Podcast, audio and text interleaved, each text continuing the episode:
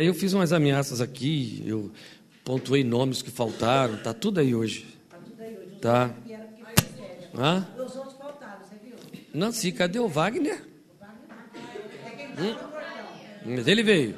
Então não preciso citar aqui. Quando eu era criança, década de 60, antes de adoecer, conforme a história do livro lá que vocês leem, eu eu via televisinho. Sabe o que é televisinho? Quando você é muito pobre, né? era. Hoje em dia o pobre tem televisores. Naquele tempo você, uma das características de ser pobre era não ter televisor. Então a gente usava televisinho. Sabe como é que é? Então é.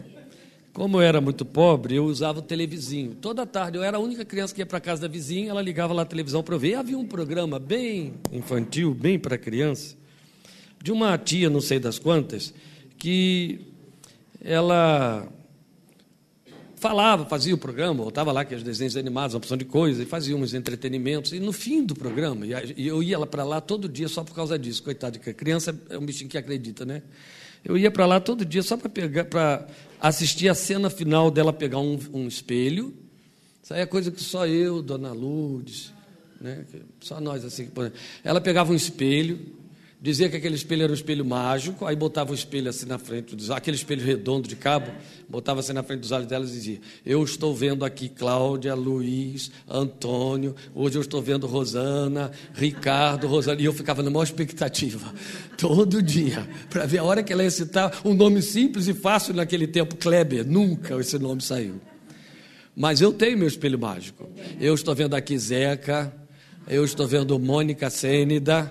Eu estou vendo Rosângela Rosni lá em é, São Sebastião do Alto. Eu estou vendo Denise Córdova. Quem mais? A Célia de Dayatuba. Acho que eu estou vendo a Célia de Dayatuba. Ó, gente, estou falando isso tudo porque hoje eu estou light, a voz não ajuda, tenho que falar pouco, então fiquem tranquilos. Vou abrir um salmo pequeno, só tem 19 versículos, é o salmo 116. Mas por causa desses aparelhinhos aí, hoje eu ia é, é, compartilhar com vocês o Salmo 57. Mas tem uma multidão lá mutuada e eles já ouviram o Salmo 57. Aí por causa deles eu tive que trazer o Salmo 116 e vocês perderam o Salmo 57. Da próxima vez a gente faz um acordo, viu? Eu venho, aquilo fica desligado e eu posso pregar o que eu tenho que trazer. Né? Porque senão eles vão ter que ouvir tudo de novo, não é justo. Então, hoje vocês vão ficar sem o Salmo 57 por causa disso. Salmo 116. Eu vou ler. E eu quero dizer o espelho mágico que a Lília está aqui, a Naara, a Areli, estão me acompanhando, porque vocês sabem, amanhã é o dia do aniversário da Lília. Não esqueçam de sábado, quando chegar lá em casa, levar o presente dela. É. Ué, eu vou fazer uma feijoada para ela, na lenha. Né? Quem, quem é esperto vai. Dá licença, gente.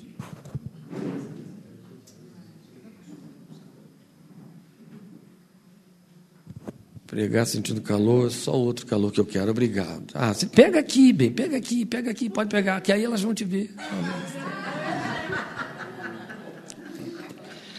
Salmo 116, vamos ler, dizem que é a idade. Vamos lá. Acompanhe, por favor. Eu amo o Senhor, porque Ele me ouviu quando lhe fiz a minha súplica. Ele inclinou os seus ouvidos para mim, eu invocarei toda a minha vida. As cordas da morte me envolveram, as angústias do Sheol vieram sobre mim, aflição e tristeza me dominaram. Então clamei pelo nome do Senhor: livra-me, Senhor. O Senhor é misericordioso e justo, nosso Deus é compassivo. O Senhor protege os simples. Quando eu já estava sem forças, Ele me salvou. Retorne ao seu descanso, a minha alma, porque o Senhor tem sido bom para você.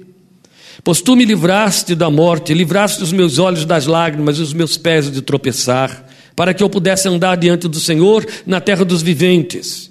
Eu criei, ainda que tenha dito, estou muito aflito. Em pânico eu disse: ninguém merece confiança. Como posso retribuir ao Senhor toda a sua bondade para comigo? Erguerei o cálice da salvação e invocarei o nome do Senhor. Cumprirei para com o Senhor os meus votos na presença de todo o seu povo. O Senhor vê com pesar a morte de seus fiéis. Senhor, sou teu servo. Sim, sou teu servo, filho da tua serva livraste-me das minhas correntes. Oferecerei a ti um sacrifício de gratidão e invocarei o nome do Senhor. Cumprirei para com o Senhor os meus votos, na presença de todo o seu povo, nos pátios da casa do Senhor, no seu interior, ó Jerusalém. Aleluia. Vamos orar. Meu Pai, eu rogo que mais uma vez nos fales, por meio de teu filho Jesus, neste encontro que temos com a tua palavra, porque, como teus filhos, estamos reunidos no nome de Cristo Senhor, crendo na fidelidade da promessa em que ele disse que quando dois ou mais estivessem reunidos em seu nome, ali ele estaria, e isso é o que representa para nós a palavra viva, a palavra que se manifesta, também porque invocamos sobre esta palavra na memória a promessa que disse que o Senhor não deixará que ela volte para ti vazia. Ó oh Deus, eu rogo que na tua misericórdia o Senhor nos ajude, à medida em que vamos passando por este salmo, a perceber nossos comprometimentos, a nele implicados, para que a nossa fé se avive e responda à altura da tua proposta, pela qual nos tens alcançado em Cristo e por meio de Cristo Jesus. Por isso, trata conosco, ensina-nos, conduze-nos, guia-nos pelo teu Espírito Santo que em nós habita e por meio de teu Santo Filho Jesus. Amém. Muito bem, a gente quer compartilhar com vocês o Salmo 116 numa meditação em que eu vou dizer assim, não há uma, um sermão formulado. O que eu quero dizer sermão formulado? Todo sermão é fruto de uma meditação. Mas a gente procura trabalhar, quando vai compartilhar aquela mensagem, é onde a gente chama de sermão, a gente procura trabalhar aquele texto, a meditação que fez, de maneira a tornar mais perceptível, mais fácil, mais palatável aos que vão ouvir. E não é o caso aqui, né? Aqui eu tenho meus apontamentos em cima de uma meditação feita em caráter particular e pessoal de mim para comigo. Então, é isso que eu vou compartilhar com vocês, de forma que eu não chamaria isso de sermão, mas uma meditação propriamente dita.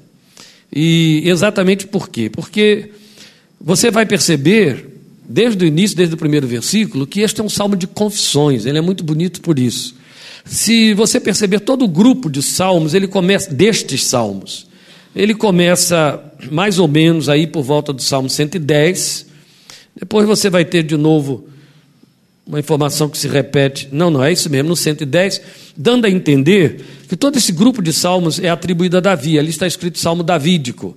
É evidente que é difícil de provar que o salmo pertence a Davi, que tenha saído da pena de Davi, mas é importante, seria muito importante poder provar.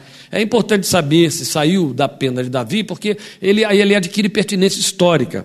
E uma das evidências que eu tenho de que este é um salmo davídico, independente do que temos lá como prefácio do, do, na abertura do Salmo 110, dessa informação que não se repete mais, é algo que fazia parte do estilo literário de Davi. Você encontra isso no Salmo 42, você vai encontrar no 56, você vai encontrar no 57, no 53, no 54. É muito próprio de Davi, aflito ou não, confessando pecados ou não, lamentando ou não. Num dado momento, ele volta a mensagem para ele mesmo.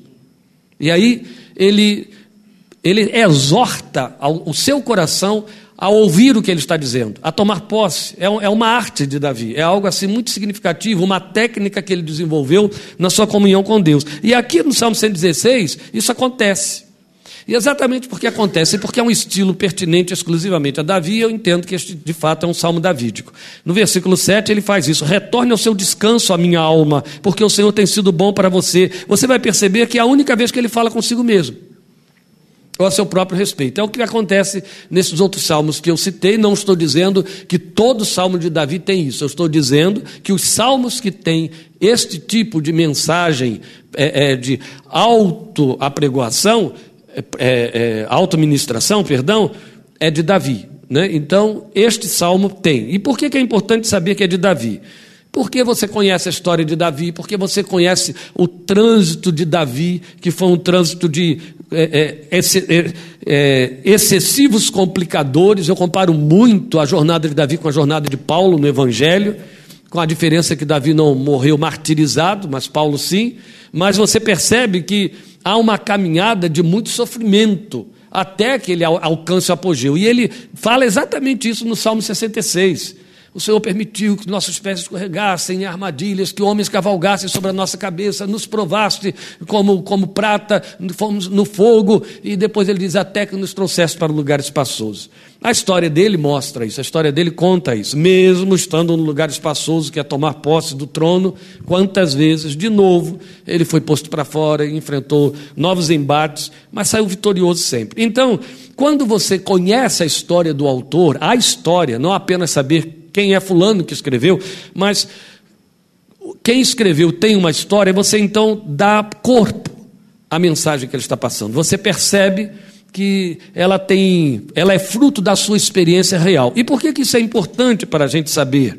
Porque, como eu disse, este é um salmo cheio de confissões, é um salmo adorador, mas um salmo que apresenta para nós uma característica muito significativa de uma visão que o adorador tem de Deus, que eu chamaria de Deus se comprometendo e agindo como pai dos que creem. Em nenhum momento ele diz aqui que Deus é pai. Ele diz isso no Salmo 114, mas no Salmo 103, mas, e versículo 14. Mas ele não está dizendo isso aqui. No entanto, a, a maneira como ele fala com Deus, e esta é uma revelação que nunca pertenceu a nenhum judeu, Davi é o único que faz referência, depois de Davi, só os profetas, só, só Isaías, que faz referência a Deus como Pai. E vocês sabem que esta é uma revelação que foi Jesus quem passou para nós. Então isso é extraordinário. Como esse homem, mil anos antes, uma pré-figura de Cristo, e, e sendo um profeta messiânico, porque ele profetizou messianicamente, ele tem uma revelação desse tamanho que ultrapassa todas as características, inclusive de Moisés. De forma que ele, ao verter a sua visão e seu pensamento a respeito de Deus no Salmo 116, ele tem uma visão de filho, filho olhando o pai, os atos do pai. E o que ele mostra para nós é isso: é Deus se comprometendo e agindo como pai dos que creem. Então, nessa condição, que ele escolhe Deus a nosso favor, ele faz conquistas. Isso é uma linguagem que eu gosto de repetir muito. Os que participaram conosco do acampamento em Souzas há muitos anos atrás aí. Devem lembrar bem, quando a gente fez referência a isso, o fato de que Deus, como Pai, e como todo Pai, e ele agiu como Pai, o Pai conquista e Deus conquistou. O Pai é um conquistador. Né? O Pai é amado como Pai por conta de uma conquista que ele faz. Ele é ajudado pela mãe, pela esposa, no caso, pela mãe da criança nesse processo. É, ele é ajudado.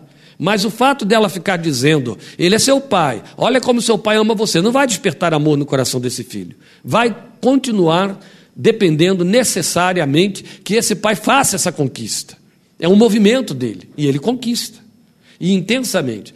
É interessante que Deus não age de forma diferente, exatamente revelando essa natureza paterna que ele tem como Deus e de pai, através de Jesus, ele faz conquistas. É dessas conquistas que o salmista está falando aqui.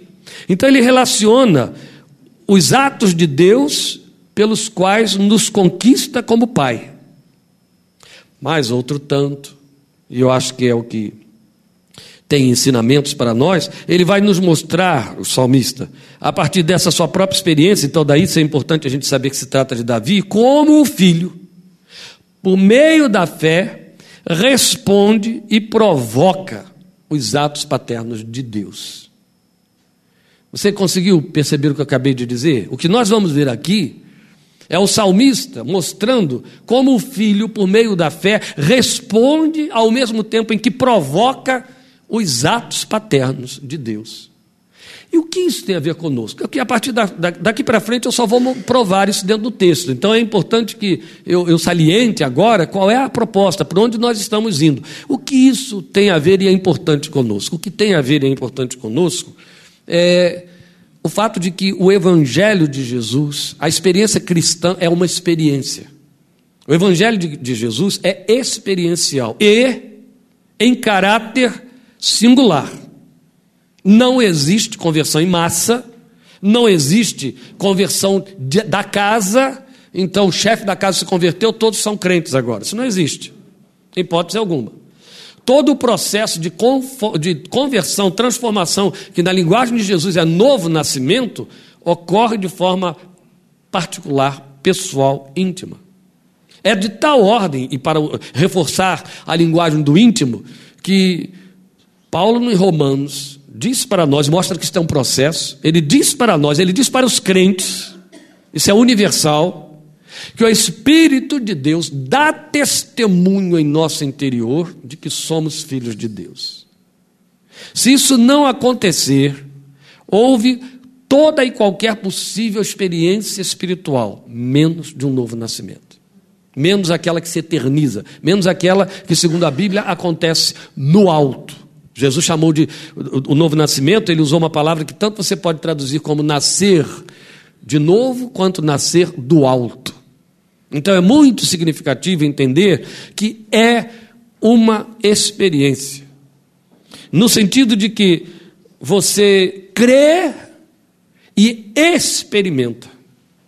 É evidente que quando se superficializa a questão da experiência, quando a experiência fica em cima de fenomenalismos, que são as realizações, é, é, as realizações mutáveis e, e, e que sofrem suspensão da parte de Deus, isso não entra aqui, porque estas coisas vão ruir. Estamos falando daquilo que é eterno. Por isso é que Deus em nenhum momento nos permitiu concluir que somos filhos. Entende? Então não é uma tabuada, não é uma regra, não é uma metodologia que você lê na Bíblia. Ah, porque é, é, todos quantos o receberam, deu-lhes o poder de serem filhos de Deus. Isso aí é a Bíblia comunicando uma verdade. Mas ficaria no terreno da teoria, como se fosse uma tabuada, se é, você não pudesse dizer sim. Não agora, nem para hoje aqui. Deixa a minhoca aí. Porque eu fui falar, se o homem se salva, a casa está salva. Ele lembrou de Paulo falando para o carcereiro em Filipos, né? Crendo no Senhor Jesus, serás salvo tu e a tua casa. Se este texto está dizendo isso, eu quero que alguém me prove que um pai de família, tendo se convertido, salvou a casa inteira, tá bom? E me chame para fazer o funeral de todos que morrerem depois desse pai. Isso já prova que o texto não está dizendo isso. É muito bom você testar um texto bíblico indo na inversão dele, entendeu? Trazendo, levando à comprovação da realidade, senão você fica dentro do terreno da teoria. Ele provocou. Pois bem, eu sei que ele fez de propósito e, tá, e, e é de acordo, ele é pastor, ele precisa que isso fique esclarecido aqui, que deve ter gente com essa minhoquinha na cabeça, né? Acreditando nessa besteira, porque não entendeu nada. Lamentavelmente, olha só, quero dizer o seguinte: se você pensa que você se converteu, sua casa está crente, você vai encontrá-las todas no inferno. Vamos aqui. É, é uma informação, viu? Pertinente, viu? Estou te tirando a ilusão, viu? Lá também. Estou tirando a ilusão de vocês, viu? Não pense que o papai é crente, que você, filhinho de crente, virou crente, você vai parar no inferno. A experiência é pessoal. Estou dizendo aqui, é, é pessoal. Não fique pensando que porque você ora todo dia pelo seu filho, seu filho vai parar no céu. Vai não, bem. Pois bem, voltando aqui. Deus então assumiu o compromisso de provar a você que você é filho. Não deixou você deduzir. Daí a Bíblia dizer que o Espírito é quem dá testemunho, e é interno o testemunho. Está entendendo? Não é uma declaração, não é a realização de um sonho, não é uma visão na noite, não é uma voz que fala profeticamente: Você é meu filho, ó oh, meu filho. Não é nada disso. É um testemunho numa região onde só o Espírito Santo entra, ninguém mais. É no íntimo do seu ser, no homem interior. E aí ele vai ali e ele dá o carimbo. E porque ele carimba, não haverá nunca mais quem te convença do contrário.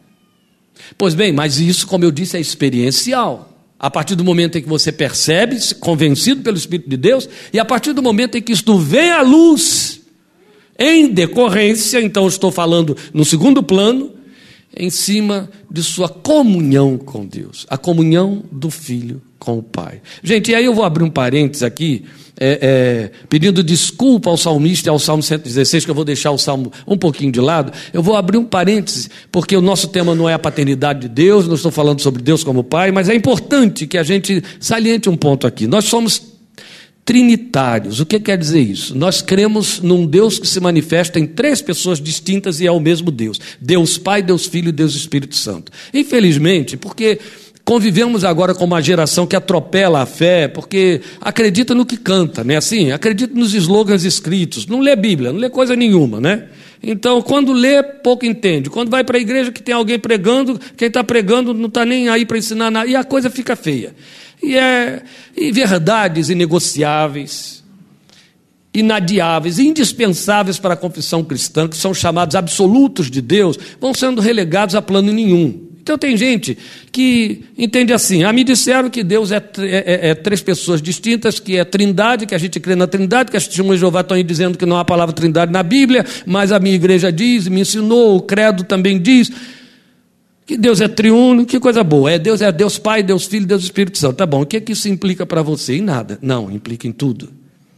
Porque tem muito a ver com a forma como a sua fé se conduz e conduz você à presença desse Deus. O Deus Filho não é pai. E o Deus Pai não é filho. E o Deus Espírito não é pai nem filho. Ele é espírito. São três pessoas distintas. E essas três pessoas estão à disposição da sua fé e para trabalhar na sua fé dentro dessas categorias e lugares que assume distintamente. Os três são um, Jesus disse isso, é verdade, por isso que sabemos que é um só Deus em três pessoas. Não são, como já disseram outros, três manifestações de Deus, porque por três manifestações de Deus você teria que dizer que isso é, é, é, é um, é um sucedâneo de fatos. Então, uma hora ele se manifesta como Pai, outra como Filho, outra como Espírito Santo. Não. Você se relaciona com Deus e você faz distinção na sua fé nesse trato com Deus. Então, se você precisa que Deus, o Deus da sua comunhão, te responda como pai, você tem de falar com Deus, Pai de nosso Senhor e Salvador Jesus Cristo, na pessoa de pai é que ele se manifesta para você. Se você precisa falar com o Deus Filho, o Salvador dos homens, aquele que repreende as trevas, aquele que te dá forças, aquele que te guarda, você vai falar com o Cristo Redentor que te salvou dos seus pecados. Se você precisa do consolo, do poder, da graça de ser cheio, de perceber a presença de Deus, de entender as coisas de Deus, você vai falar com o Deus Espírito Santo, pelo qual você é santificado e com o qual você se compromete em santidade. E você sabe que se você faz uma faz uma acepção de pessoas nessa trindade, você se prejudica gravemente. E sabe que isso acontece? Se eu não tenho noção de que quando eu trato com o Deus Pai, nele eu também tenho o Deus Salvador, que me perdoa dos meus pecados, e o Deus Espírito que me santifica, eu abro mão da santificação e da consciência de santificação e da consciência de que sou salvo. Eu fico vendo Deus numa paternidade é, é, benfazeja, quase imoral, porque é semelhante à paternidade humana. Está entendendo? Aquela paparicadora, irresponsável, inconsequente, e a gente quer que Deus seja isso, aquele pai bonzinho que aprova tudo. Como essas coisas são sérias? Bem, mas nós hoje aqui estamos de fato considerando que o salmista está olhando para esse Deus como pai. E eu comecei dizendo que ele conquista o seu lugar de pai na vida do filho. É quando então ele nos fala dos atos de Deus que causam as reações da fé. Mas antes de mostrar os atos de Deus, eu quero obedecer ao que o salmista fez. A primeira declaração é o discurso dele, faz, dando um testemunho público, e o que ele está dizendo é: Eu amo o Senhor. É com que ele começa, é a primeira frase. Eu amo o Senhor. Como em várias outras coisas dentro da nossa confissão, nós temos o mau hábito de falar de forma responsiva a coisas que são esperadas. E às vezes há um vazio por detrás, né? Assim como tem pessoas que batem no peito e saem por aí dizendo: Deus é pai, né? Mas Deus é meu pai. Não tem experiência alguma disso, mas porque está escrito, que ouviu dizer, porque sabe que Deus é chamado de pai, então ele é pai ou ele é meu pai. Assim também está escrito: amarás o Senhor teu Deus de todo o teu coração, amas a Deus. Amo, eu amo o Senhor. Cuidado com isso. O salmista não está fazendo uma verbalização que joga no ar. Nós fazemos essas vinculações. Nós dizemos a torta e a direita que eu te amo, eu amo você, eu amo isso, eu amo. É bom de ouvir. Mas na hora da realização que prova, porque amor é ato em lugar de sentimento. Amor é ato que gera sentimento.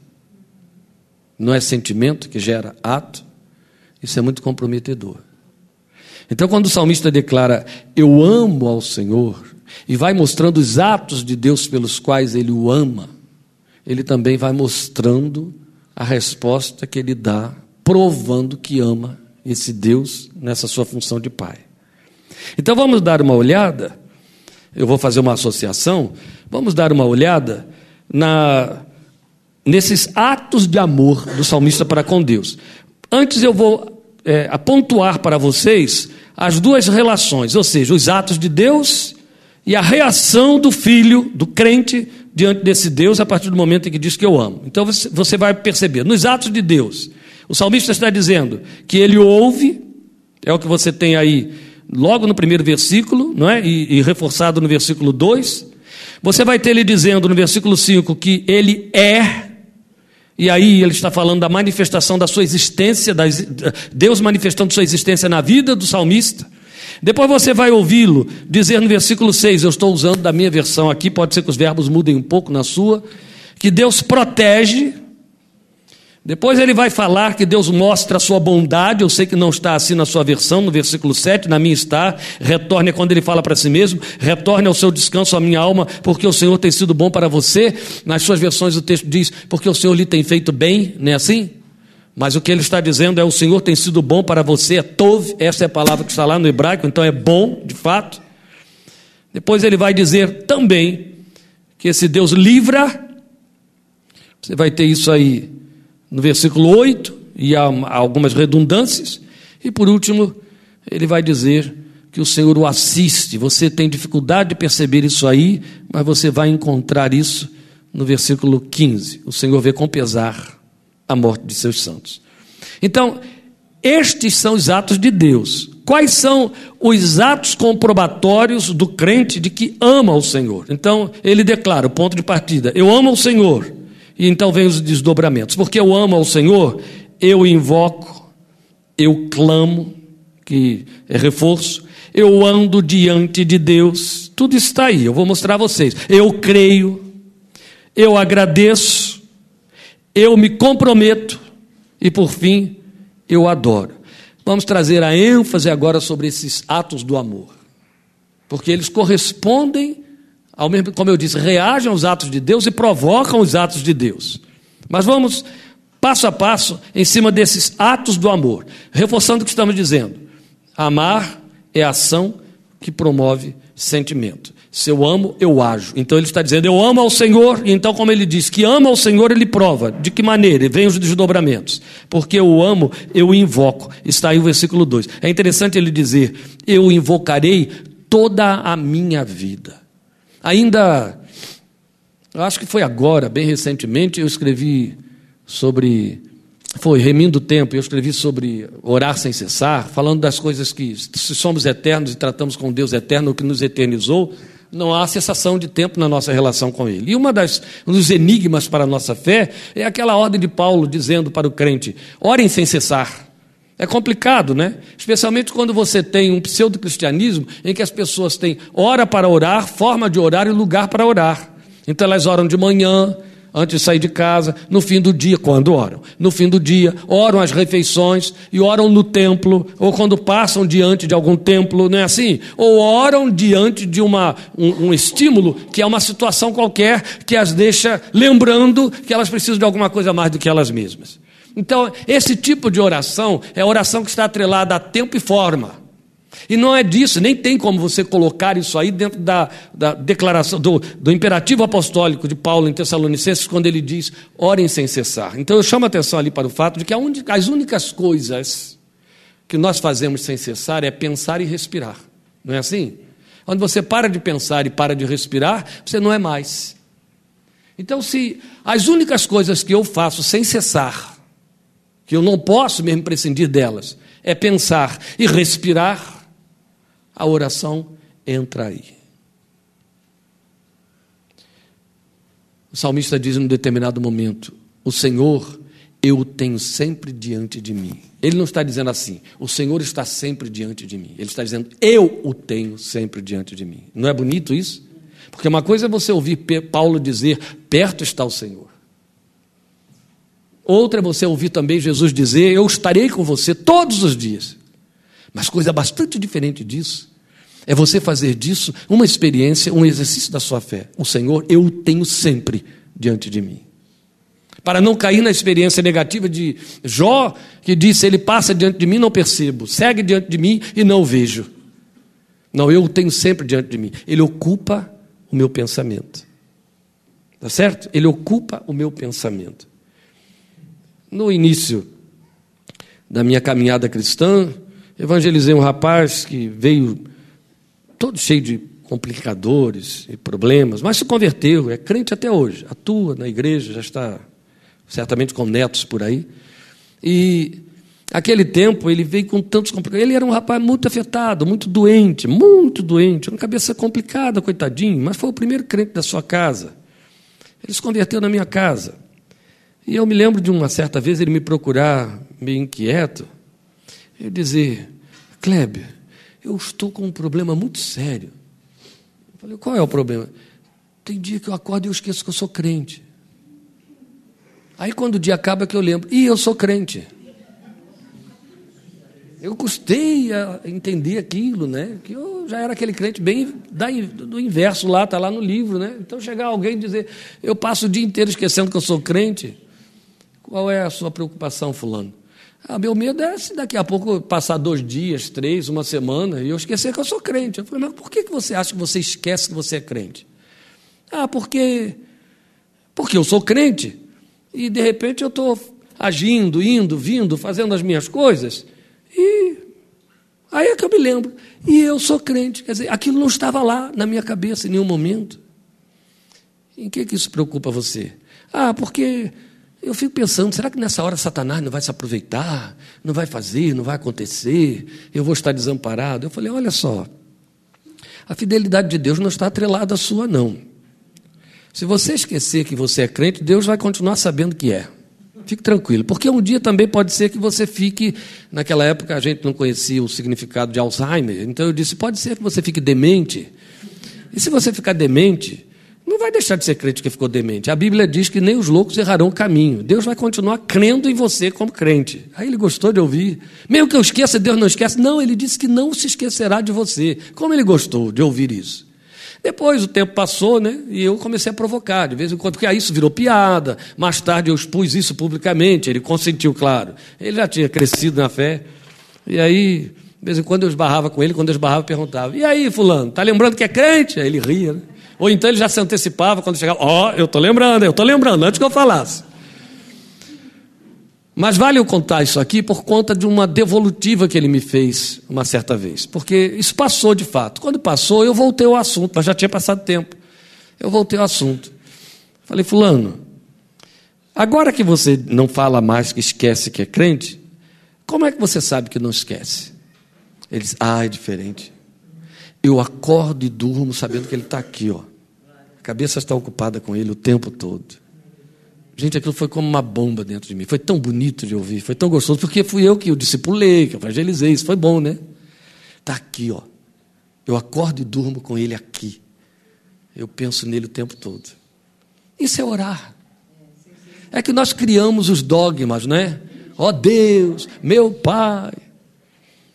Uma vez o Betel brasileiro, Dona Lídia, trouxe pastor Paulo Blanco, que era na época era presidente da Sociedade Bíblica do Brasil, e ele foi lá dar uma palestra para todos nós, e o assunto era oração.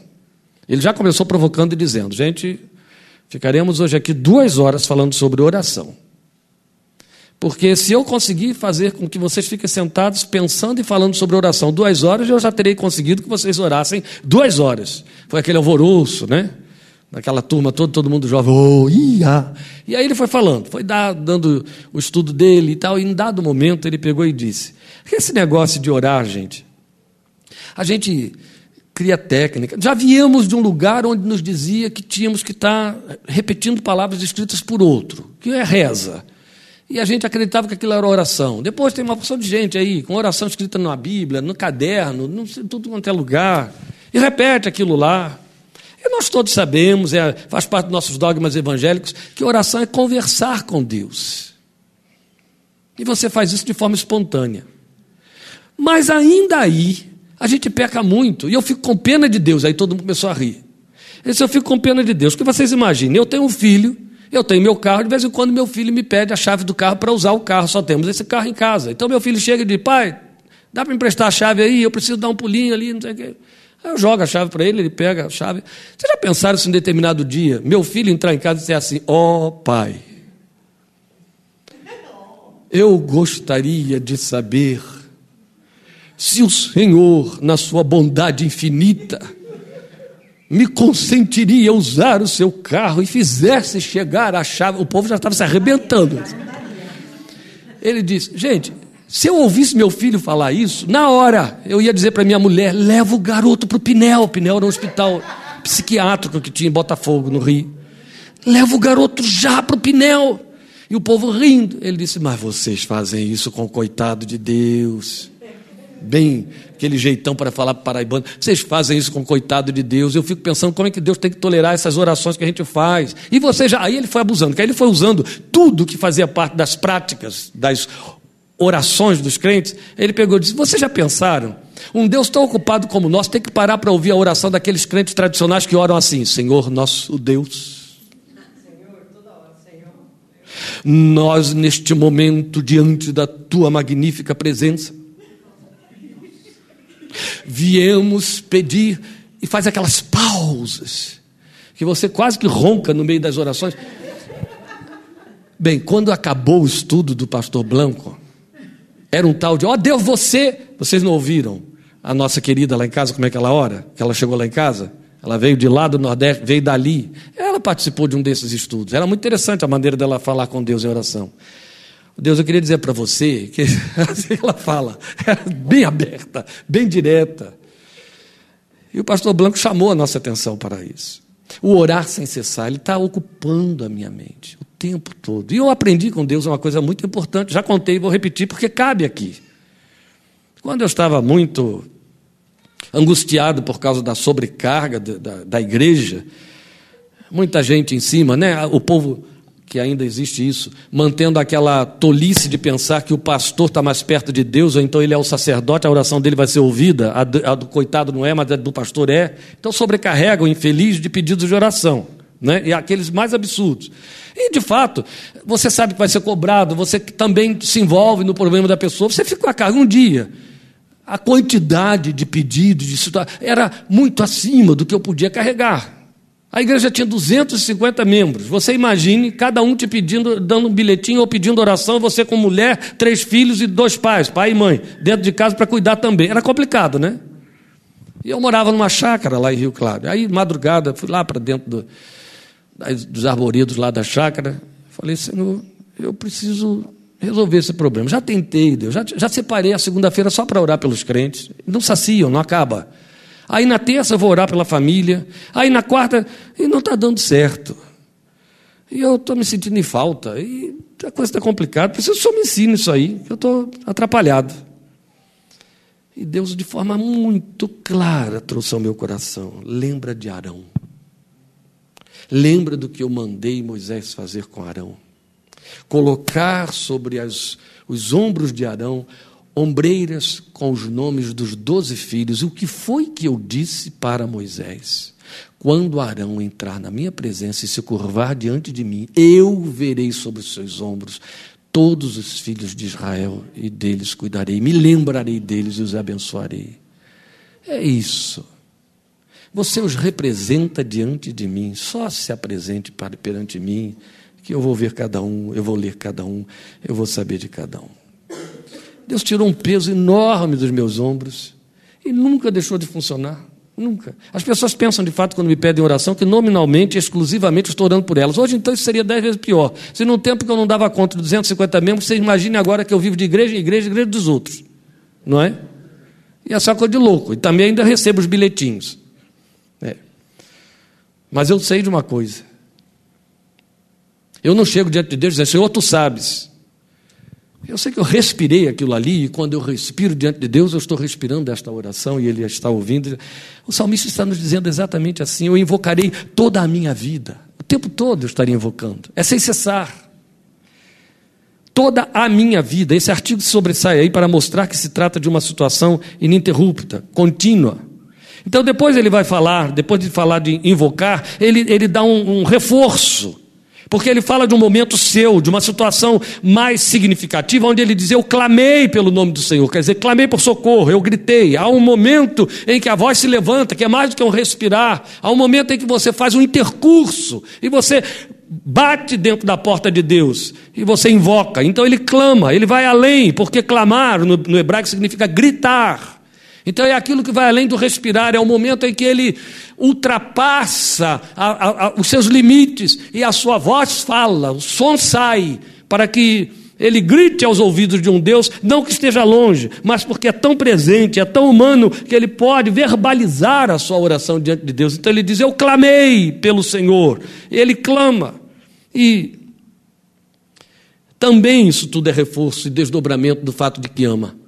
Porque se eu amo, eu me movimento de maneira real, factível, visível, diante do objeto do meu amor. Depois ele vai dizer: Eu ando diante de Deus. Onde é que ele está dizendo que anda diante do Senhor? Você vai ouvi-lo dizer assim: O Senhor protege os simples. Quando eu já estava sem forças, ele me salvou. Retorne ao seu descanso a minha alma, porque o Senhor tem sido bom para você, pois tu livraste da morte Pois tu me livraste da morte, livraste os meus olhos das lágrimas e os meus pés de tropeçar, para que eu pudesse andar diante do Senhor na terra dos viventes. Tudo que ele veio dizendo antes poderia ser resumido na única expressão: para que eu pudesse andar na terra dos viventes. Ele está dizendo: o Senhor me livrou da morte, o Senhor me livrou das ameaças e dos perigos, para que eu pudesse andar na terra dos viventes. Não. Ele criou um reforço aqui que precede, muito mais significativo, para que eu pudesse andar diante do Senhor, na terra dos viventes. Eu ando diante de Deus. Isso é de uma beleza singular. Vocês vão ouvir isso amanhã à noite, quem for a Pinheiros, vai ouvir porque foi a palavra que o Senhor deu para amanhã em Pinheiros, quando Elias se posiciona diante de Deus e diz que toma posição diante da face do Senhor. Gente, estamos falando de um movimento e uma consciência eu ando diante do Senhor. É, é, são, são, são situações correlatas e elas estão imbricadas, elas estão implicadas uma na outra. Eu, estou, eu estarei sempre, sempre suplicando, toda a minha vida eu estarei suplicando ao Senhor e eu ando diante da face do Senhor na terra dos viventes. Quer dizer, eu estou consciente de que a minha caminhada, o meu ir e vir, a minha forma de existir, de traçar a vida, de desenhar a realidade da minha existência é na presença de Deus é perante Deus. Não é apenas prestando contas a Deus, é na comunhão com Deus, é na vivência com Deus. É como quem é, estabelece família e sabe que o seu ir e o seu voltar traz implicações para a vivência familiar. O que faz lá fora e o que faz ali dentro implica na família. Então eu vou e venho, eu, eu levanto e sento, como na linguagem do salmista no 139. Eu existo, eu me movimento consciente de que eu estou diante da face do Senhor. É o lugar que eu ocupo. E outra coisa, a expressão ela se dilata para nos intensificar a, a ideia de, do eu amo. Eu amo o Senhor, porque eu amo o Senhor, eu estou na presença dele. Quando eu amo, eu quero estar junto, não é assim? Quando eu amo, eu quero ver, eu quero usufruir, eu quero estar ali. Aí ele vai continuando para depois dizer: Eu creio, eu agradeço, é o que você vai ter no finalzinho dos textos, você vai ter isso no versículo 13, no 12, no 13, e por fim, ah, eu me comprometo, porque é quando ele começa a falar do culto que ele presta, dos sacrifícios que ele oferece, para depois dizer: Eu adoro. E a adoração é a culminação que entra como nossa resposta a tudo que ele é e faz. Mas comecei tudo isso dizendo que Deus age como Pai para nos conquistar. Então nós acabamos de ver como o salmista reage a esse amor, a esse cuidado de Deus e provoca esse cuidado de Deus. As provocações, eu creio que elas estão muito inteligíveis aqui para vocês, quando ele diz eu clamo ao Senhor, não é assim? Quando ele vai dizer, Senhor, eu quero saber como eu posso te retribuir a, a tua bondade para comigo. Então ele está provocando Deus, levando Deus a dar respostas, a agir, a fazer. Eu invocarei toda a minha vida, ele se inclinou para mim, porque eu estava debaixo de angústias, aflições, e eu supliquei, livra-me. Ele está provocando a ação desse Deus. É fato, mais do que patente, isso está, é, eu creio que isso é, é indiscutível aqui, que ninguém vai fazer esses movimentos de clamar, de estar na presença de Deus, de suplicar durante toda a vida, se não estivesse agudamente consciente de que Deus é e está vivo para consigo. Embora pareça que eu esteja citando aqui um conceito mais do que comum na confissão cristã, não estou não. Na verdade, eu estou falando de algo que é irreal para muita gente que transita dentro da igreja. O Deus vivo e a experiência com o Deus vivo é algo que você só pode vivenciar de si para consigo, nunca na experiência de terceiros. Você pode se edificar, se admirar, gostar de ouvir, alguém contar para você algo muito especial do que Deus fez na sua vida, na vida dessa pessoa, você desejar isso para si, mas todas estas eh, formas de observação externa nunca vão ocupar o lugar de viver a realidade do Deus vivo. Outra coisa, reduziu-se na experiência cristã a ideia de Deus vivo como sendo o Deus que fala. Então a igreja pentecostal criou, desenhou esta comprovação de Deus vivo através do, do exercício de dons espirituais como profecia. E aí, porque há uma palavra profética, isso prova que Deus está vivo e Deus está falando. Não. É tão além disso que dispensa isso. É tão além disso que dispensa essas sinalizações. Vale lembrar Elias na caverna. Não é assim? Ele queria ter a prova de que Deus estava com ele através de tempestades, fogo, venda, vendaval, terremoto. E foi numa, num sussurro suave de uma brisa que ele pôde ouvir e receber a mensagem de Deus para ele. Não. O Deus vivo e o vive o Senhor, que se repete pela Bíblia vezes sem conta o meu Deus está vivo. O Salmo 115, que está aqui tão pertinho de nós, mostrando, tão pertinho deste salmo, fazendo o contraste entre o Deus que está vivo e os deuses que estão mortos, porque aqueles têm olhos e não veem, têm boca e não falam, têm ouvidos e não ouvem. Não é assim? Tão perto de nós. Mas o Deus vivo é o Deus que se manifesta. Isso não significa que ele tem de falar. Ele manifesta a sua presença. Quando o salmista fala de que, de que quando nós podemos crer e dizer que Deus está vivo, nós estamos falando do desenvolvimento dessa experiência em que nós sabemos que Ele se comunica com o coração. Já falei do testemunho do Espírito lá no nosso interior, mas é, é o que os espanhóis chamam de o testificar, que eles usam uma outra palavra para falar do testificar, é o retorno que Deus dá ao coração do crente que prova que Ele é um Deus vivo. Entende? Seria é, uma empatia de Deus. Nós não podemos reduzir esse retorno à ideia de, ah, tem que ter um, um sinal. Não, não é isso. Esse retorno é, eu falei, é, testificar, não, contestar. É a contestação de Deus. Ele chega, isso é uma, uma, uma expressão própria dos espanhóis, ele chega e ele contesta aquilo que você está colocando diante dele. Se eu reduzo a, o conceito de Deus vivo aos atos de Deus, eu corro o risco de estar confiando e crendo em situações que sofrem suspensão. Nunca podemos esquecer isso. Os atos de milagres de Deus, as manifestações do poder de Deus, são todas passíveis de suspensão conforme as necessidades de Deus e as circunstâncias que me cercam. Mas, na verdade, a contestação, esse testificar de Deus dentro de mim, vai além de sinais. É a certeza de que aquilo que eu coloquei diante dele através da minha oração, quer dizer, o meu clamor, o meu suplicar, ficou com Deus, mesmo sem ter uma visibilidade de uma resposta. E eu tenho que salientar aqui a experiência de Cornélio, nos dias de Pedro. Quando Deus fala com Pedro a respeito de Cornélio, Deus manda Pedro dizer a Cornélio: As tuas orações estão em memória diante do Senhor. Ora, a nossa experiência prova a experiência de cada um de nós que Deus não atende a tudo que pedimos, e eu vou dizer mais, nem deve atender a qualquer coisa que pedimos. Nós sabemos disso. Mas o fato de que ele não atende, ou não atenda, ou não deva atender, jamais implica em que ele não tenha ouvido.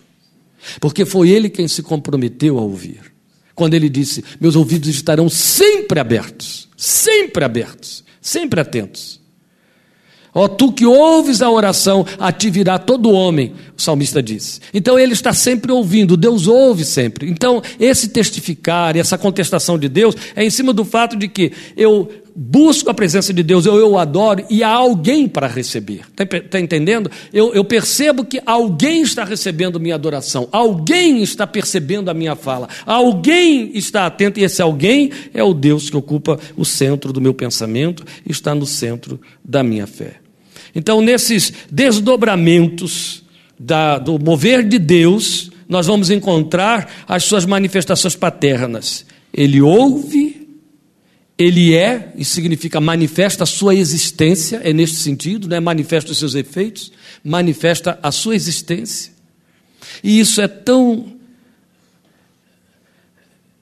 é tão subjetivo, é tão interno, é tão de Deus, do Espírito de Deus dentro de nós, que ninguém pode interferir aí e ele protege. Toda vez que você lê e está aqui no, Salmo, no versículo 6, a, a, Bíblia falando da proteção de Deus, já visto o Salmo 121 que reitera isso tantas vezes, a gente fica um tanto confuso, porque nós sabemos, nós cremos nesse Deus que protege, que nos livra, pedimos os livramentos de Deus, e isso não impede que certas coisas que a gente queria que não acontecessem, deixem de acontecer. Não é assim? E quando elas acontecem, a primeira coisa que a gente faz é questionar. E no questionamento, voltamos o questionamento exatamente para cima de nós mesmos: onde foi que eu errei?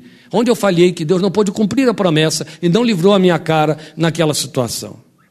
Porque nós confundimos muito essas propostas de Deus, do livrar, do proteger, do guardar, que são verbos que a gente deseja tanto experimentar, mas entendemos esses verbos segundo as nossas experiências e necessidades temporais.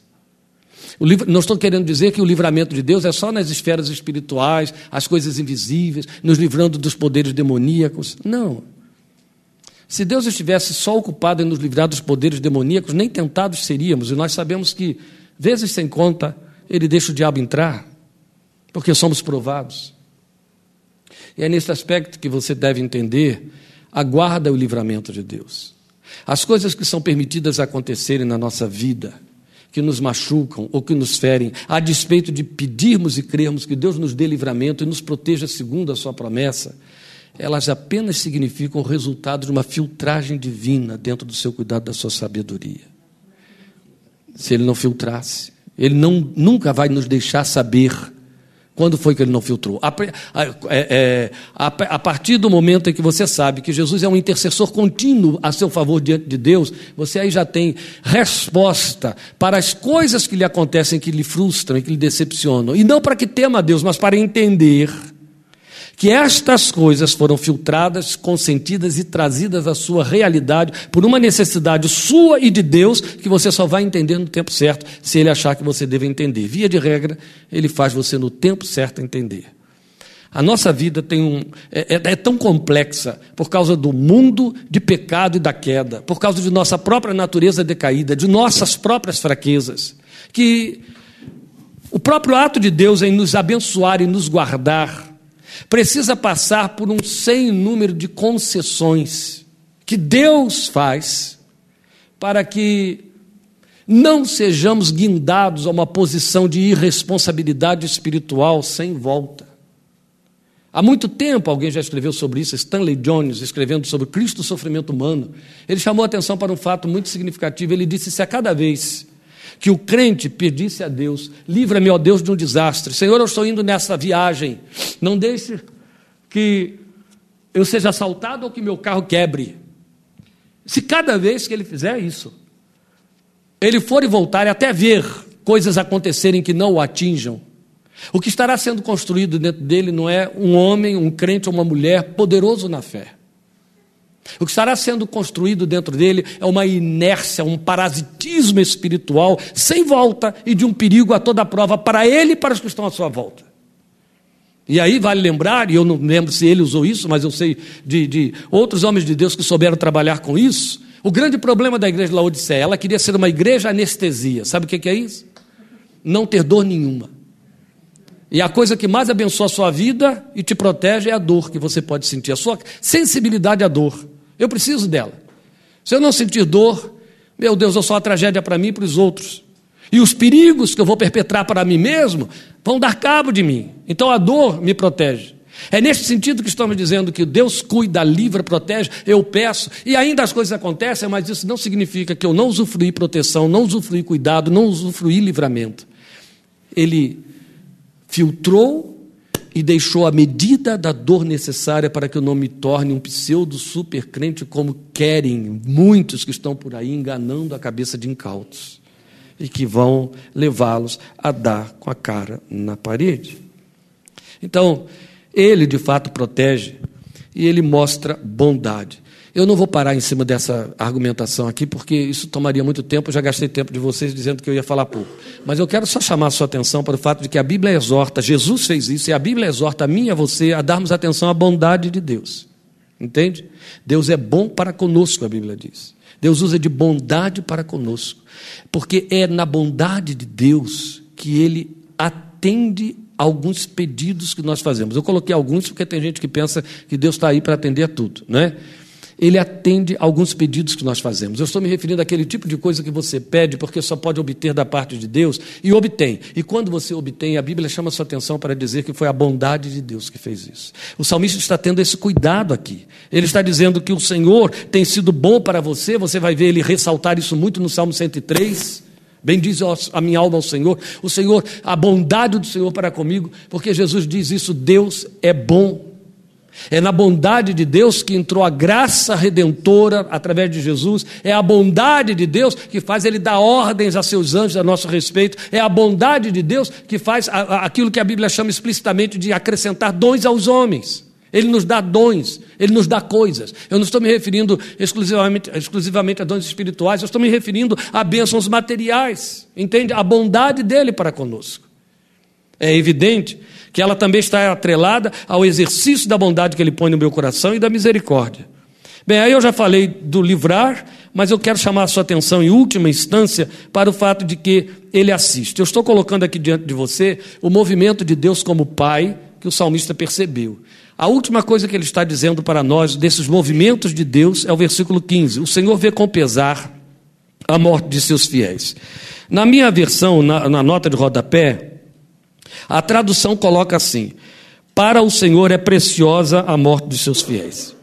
A maior parte das versões coloca desse jeito. Maravilhosa é a morte do Senhor, a morte dos seus santos aos olhos do Senhor. Ou maravilhosa é aos olhos do Senhor a morte dos seus santos. A minha versão diz: o Senhor vê com pesar. Você não tem como conciliar maravilhosa com coisa é, pesarosa, não é verdade? É maravilhosa ou é para pesar? Aí alguém diz assim: ah, é claro que Deus vê como maravilhosa a morte dos seus santos, porque eles estão partindo para Ele. Isso quer dizer que então eu só parto para Deus quando eu morro. Tudo que eu acabei de dizer aqui perdeu lugar, perdeu sentido. Quer dizer que Deus só vai meter na presença dele depois que eu tiver descido a sepultura. Enquanto isso, Deus não usufrui minha vida. Deus não usufrui comunhão comigo como ele queria com Adão e ele procurou resgatar através de Jesus. Então Deus deseja muito que eu morra.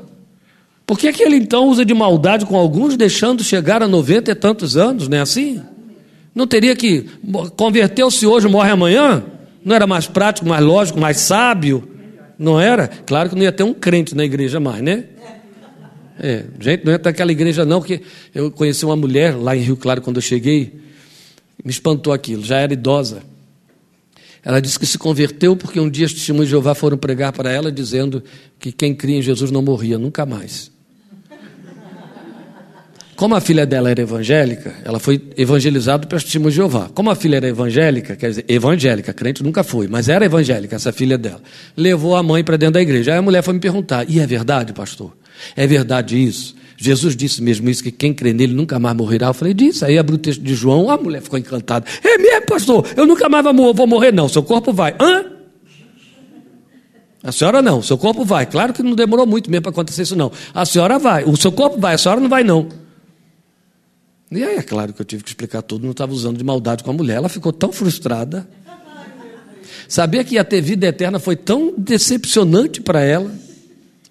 É disso que nós estamos falando. Na verdade, gente, a palavra que cabe melhor no que foi mal traduzido por Senhor se maravilhou ou maravilha-se diante da morte dos seus santos é essa aqui: vê com pesar a morte dos seus fiéis. Primeiro, que Deus não precisa que você morra para que Ele tenha você. Começa por aí. Segundo, porque a morte é uma maldição. Ela tem o tamanho da ira de Deus, entende? A morte é ruim, é negativa, não é boa e não será nunca a de ninguém. A morte é a pior coisa que pode acontecer com o ser humano.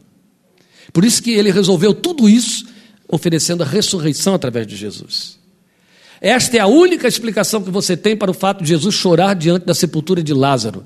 Ele já tinha dito a Marta, antes de chegar lá, que Lázaro ia ressuscitar.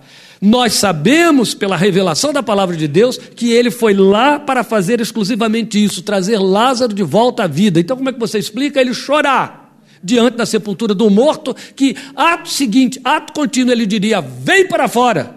Que coisa idiota é, não é assim? Não. Ele chorou a morte de, de alguém que ele amava tanto quanto eu e você choramos a morte daqueles crentes que nós sabemos que são do Senhor e que estão com o Senhor, mas isso não nos impede de chorar, porque eles estão com o Senhor e não estarão mais conosco aqui. Não é fato? O nome disso é saudade. Ah, mas Jesus chorou de saudade de Lázaro. Não! Jesus chorou porque Lázaro morreu. A mesma razão porque ele gritou no Getsemane, Pai, se for possível, passa de mim este cálice. E Hebreus capítulo 5, que nunca mais a gente estudou, vai dizer para nós que ele estava pedindo que Deus o livrasse da morte, do terror da morte, e que Deus o atendeu. No entanto, ele morreu poucas horas depois. Não é fato? Então isso parece uma contradição de todos os lados. Não, essas coisas precisam ser lidas, vistas, entendidas, mergulhadas ali. Quando a Bíblia diz que ele se maravilha, a palavra usada por maravilhar é escandalizar-se. Entendeu? É isso que foi traduzido aqui como pesar, para ficar mais leve para o nosso ouvido.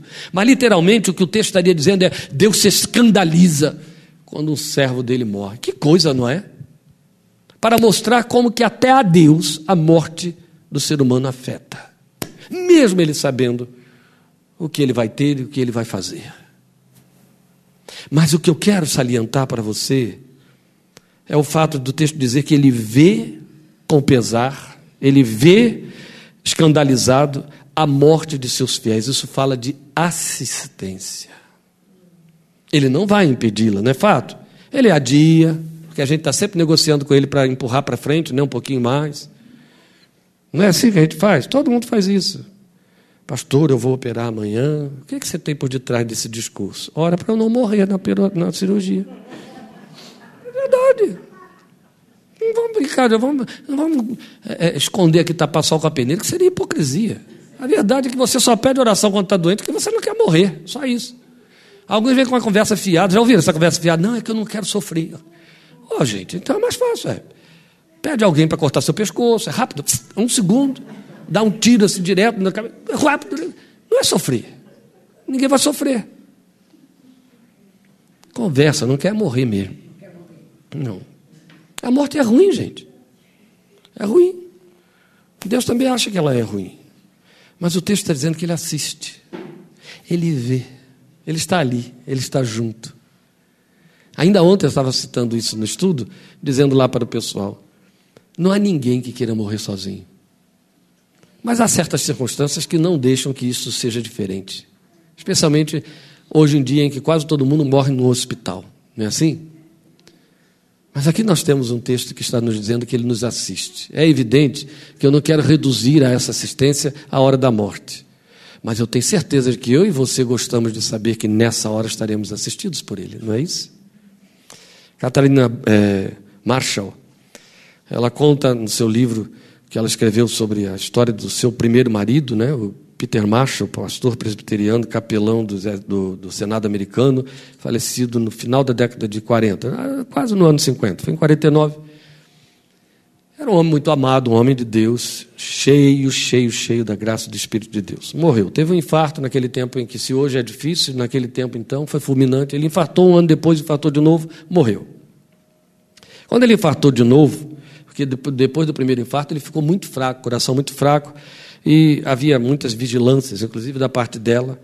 Mas aí veio um novo infarto e ele baixou ao hospital e morreu. Deixaram ela ficar com ele, junto ali à sua cabeceira, enquanto ele ainda estava com dificuldades, ainda já inconsciente, mas ainda vivo.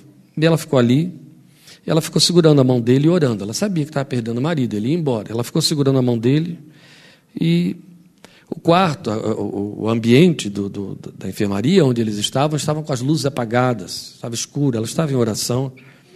segurando a mão dele até que percebeu que ele parou de respirar. No ato seguinte, ele parar de respirar, a sala ficou iluminada. E a primeira impressão dela é que alguém entrou e acendeu a luz. Até que ela viu que não havia uma luz específica iluminando o ambiente. O que ela percebeu é que um luzeiro saiu de dentro daquele homem que estava ali, de cima daquele leito, e subiu em direção ao teto. E quando ela olhou, ela percebeu que não era uma luz.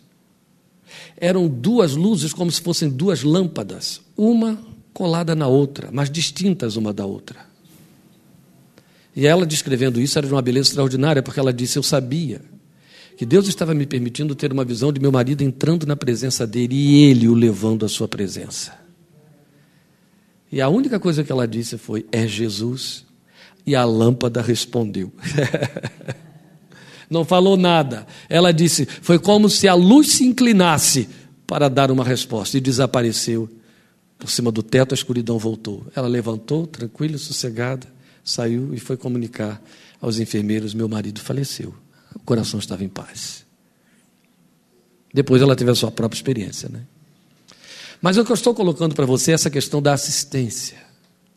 E é evidente que eu quero que você entenda que se, o próprio salmista colocou a morte como sendo o ponto álgico dessa assistência de Deus, ela vale para todas as outras realidades da vida. O que, que significa assistir? Assistir é estar junto, é estar perto, é participar. Assistir é acompanhar, é exercer companheirismo. É isso que um pai como pai faz e conquista.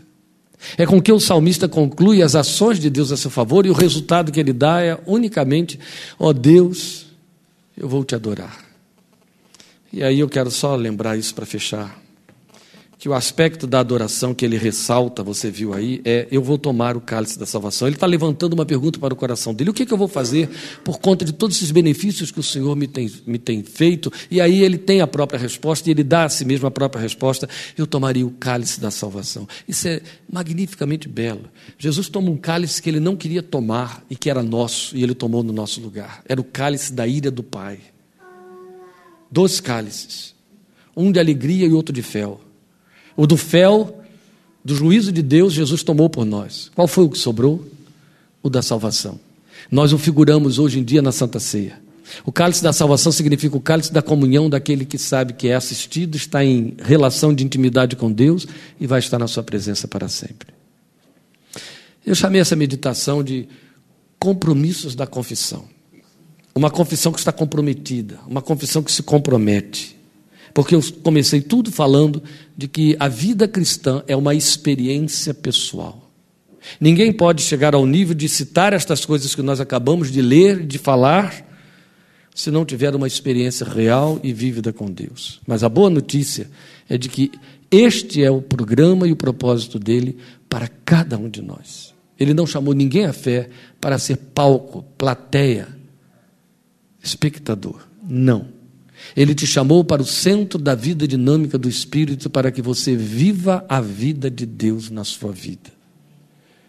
Não podemos fazer uma dicotomia pensando a vida de Deus é a partir do momento que eu vou ter uma experiência missionária, a partir do momento que eu vou ter uma experiência de evangelização com resultados positivos ou uma experiência cultica. Não.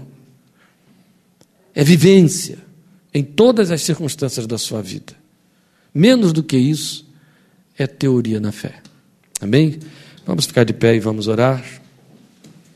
Eu rogar que Deus, na sua graça, nos ajude a tomar o cálice da salvação com gratidão e alegria. E interessante é que ao dizer eu vou tomar o cálice da salvação, ele está encontrando a resposta do que vai dar ao Senhor. Então, em outras palavras, tudo quanto Deus quer é que eu usufrua esta salvação da comunhão com Ele, é o que basta para Deus, esta é expressão maior de adoração.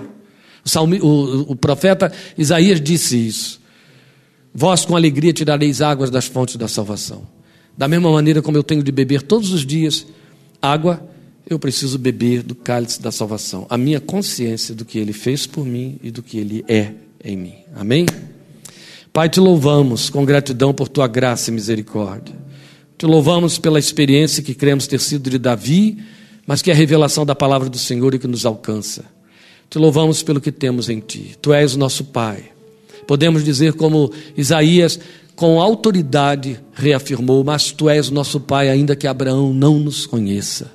Sim, tu és o nosso Pai, como Jesus declarou e revelou para nós. E como Pai tu te aproximas, e como Pai tu cuidas, e como Pai tu assistes, tu és o Pai que está sempre junto. Tu és o Pai que ouve.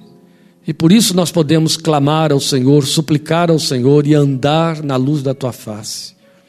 Ó Deus, permite que a nossa fé nos leve a essas percepções profundas e não perdemos consciência dessas experiências reais e pessoais em nenhum momento da nossa vida. É tão pobre, meu Deus, pensar nas vezes tantas em que entramos nas lides temporais, nos desafios, nos conflitos e achamos que nesse momento somos só essa matéria podre, este ser humano jogado na existência, nivelado com todos os outros, quando a tua palavra diz que estamos assentados nos lugares celestiais, muito acima de principados e potestades, porque o Senhor nos assumiu como filhos, pertencemos à família de Deus.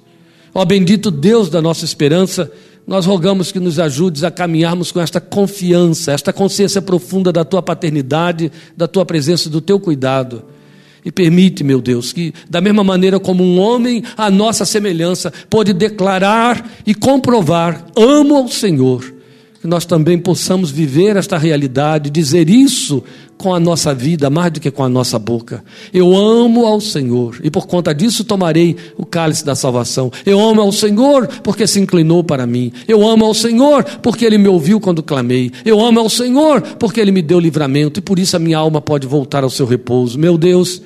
Ensina-nos a vivermos a realidade de que te amamos, porque o mínimo que tu esperas é que o nosso amor ultrapasse a fragilidade de uma névoa que evapora na chegada da manhã. Que seja sólido, que seja permanente, que seja aquele amor que Jesus evocou no coração de Pedro e que tu possas encontrar no nosso coração, porque nos amaste primeiro. Nós te exaltamos e te bendizemos com gratidão. Amém.